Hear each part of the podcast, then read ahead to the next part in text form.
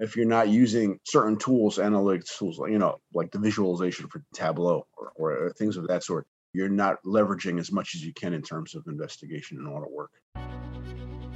The world isn't simple anymore. And on the Walden Pond podcast, your host, anti fraud expert Vince Walden, is talking to experts about the technology and compliance trends you need to know about to keep your compliance and fraud detection programs relevant.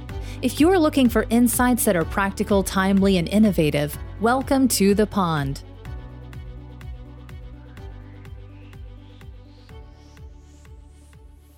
Well, welcome to the pond. I'm your host, Vincent Walden, coming to you on the Compliance Podcast Network. With me today is Chian Boen, Senior Manager with Johnson & Johnson's Global Audit and Assurance Group. So welcome, Chien. Glad to have you on the show. Thanks for having me. I really appreciate the opportunity, Vince. Thank you. And before we begin, I want to stick with our Walden Pond tradition and with a quote from Thoreau that I think is in line with our theme today around global compliance and global internal audit type investigative work.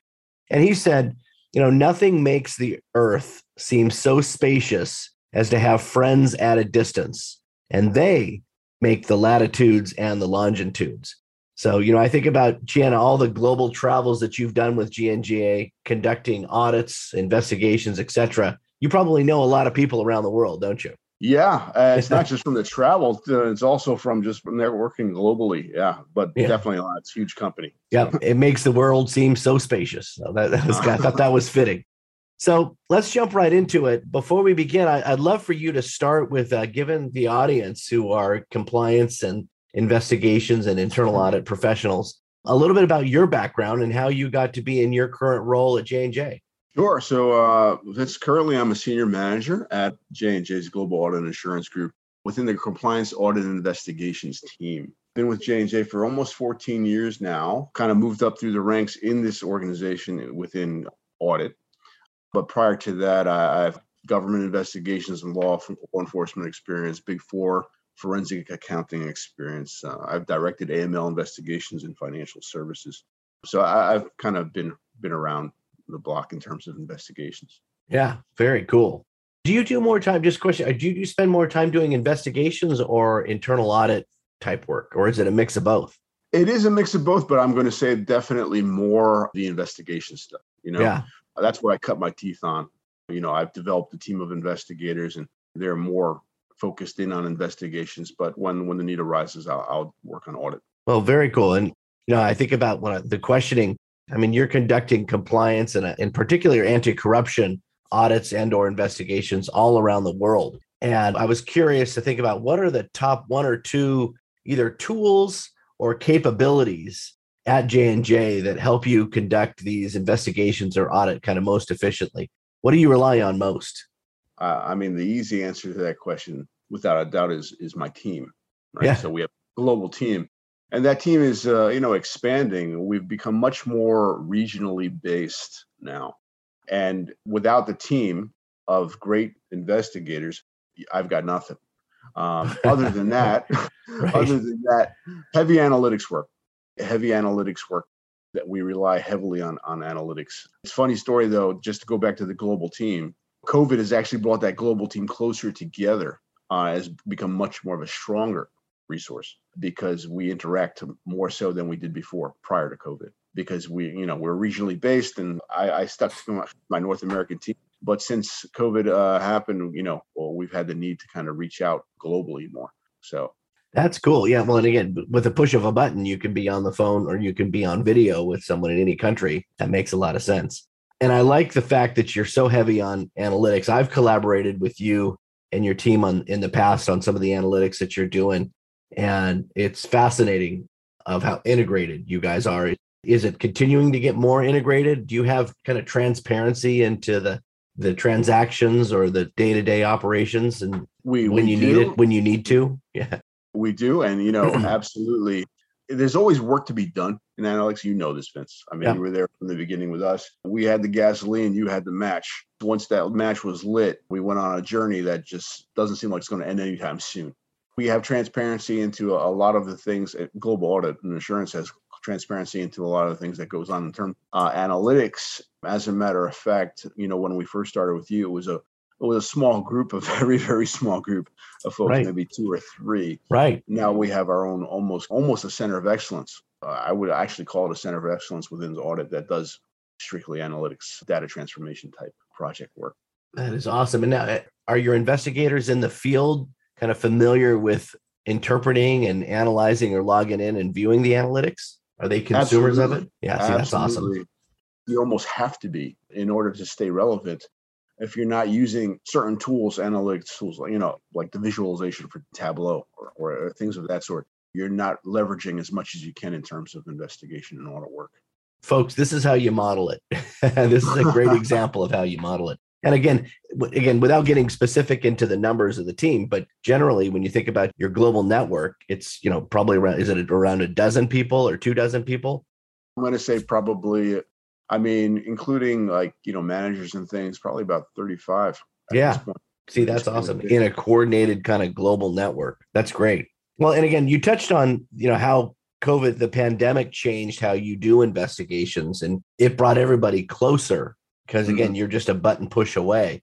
Were there any other things that, you know, how you're doing investigations now change? I mean, hopefully you're back to some traveling, but you're probably saving a lot of travel costs as well, right?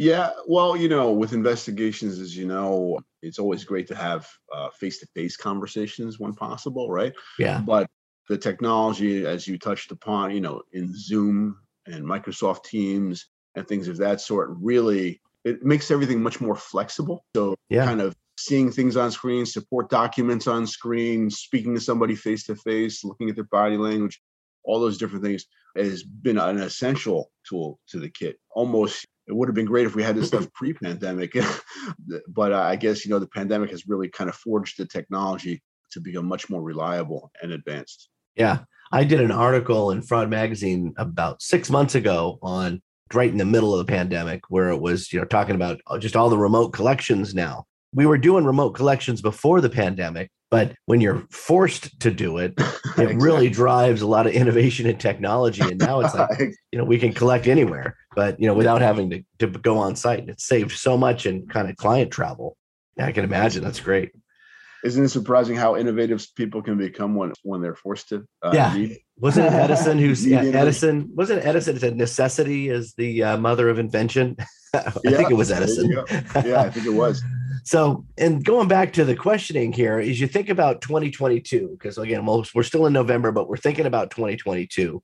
What are you most excited about from either technology innovations or new capabilities that you're thinking about at J&J? What's on your mind or what are your goals for next year? Goals for next year i mean excited about certainly excited about technology certainly excited about building a strong team and and, and trainings and, and that sort uh, certainly excited about analytics and where that's going to lead us to because as you know vince uh, there's always new topics in analytics always new new innovation that's going on and ways to look at things. Also you know i'm interested in seeing where privacy brings us in 2022 and how that affects audit and investigative work and investigations work. But between privacy and the analytics and we're working on a you know a risk assessment, fraud risk assessment, mm-hmm. and seeing how that all pans out and how all that works together with our FRA. So those are the things I'm looking forward to in 2022.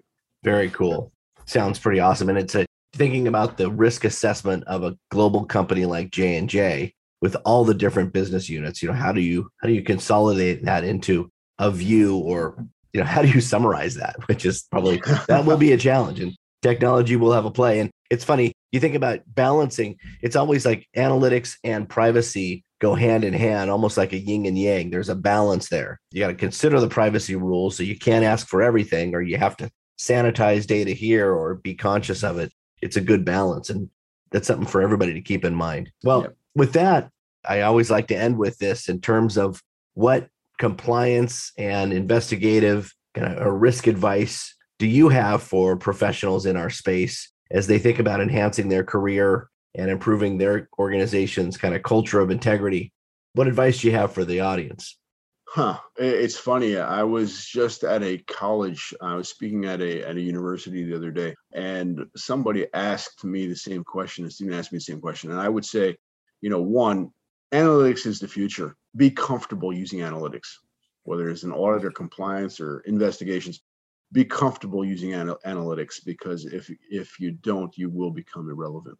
I would also say when we do our audits and our investigations, a lot of times people just kind of kind of follow their process when they're doing an audit or follow the process when they write out their preliminary plan for an investigation. What I try to tell my folks is engage with your stakeholders and your business partners to truly understand their needs. So at the end of the investigation or end of the audit, you know, you're really bringing value back to the process, a value back to them.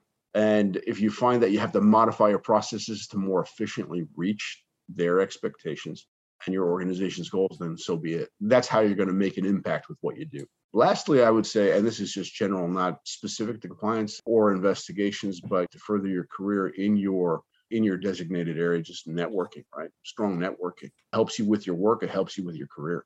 So those are probably the three things I would say. It's love it. That's awesome. Chian, I appreciate your time and look forward to kind of continuing our dialogue in 2022. Awesome, Vince. Totally looking forward to it. All right, man. Well, thanks for uh, coming out on the pond with me. Thanks for having me. Bye, all. Thank you for joining us for this episode of the Walden Pond Podcast. Make sure to subscribe so you never miss an episode and help spread the word by leaving a review.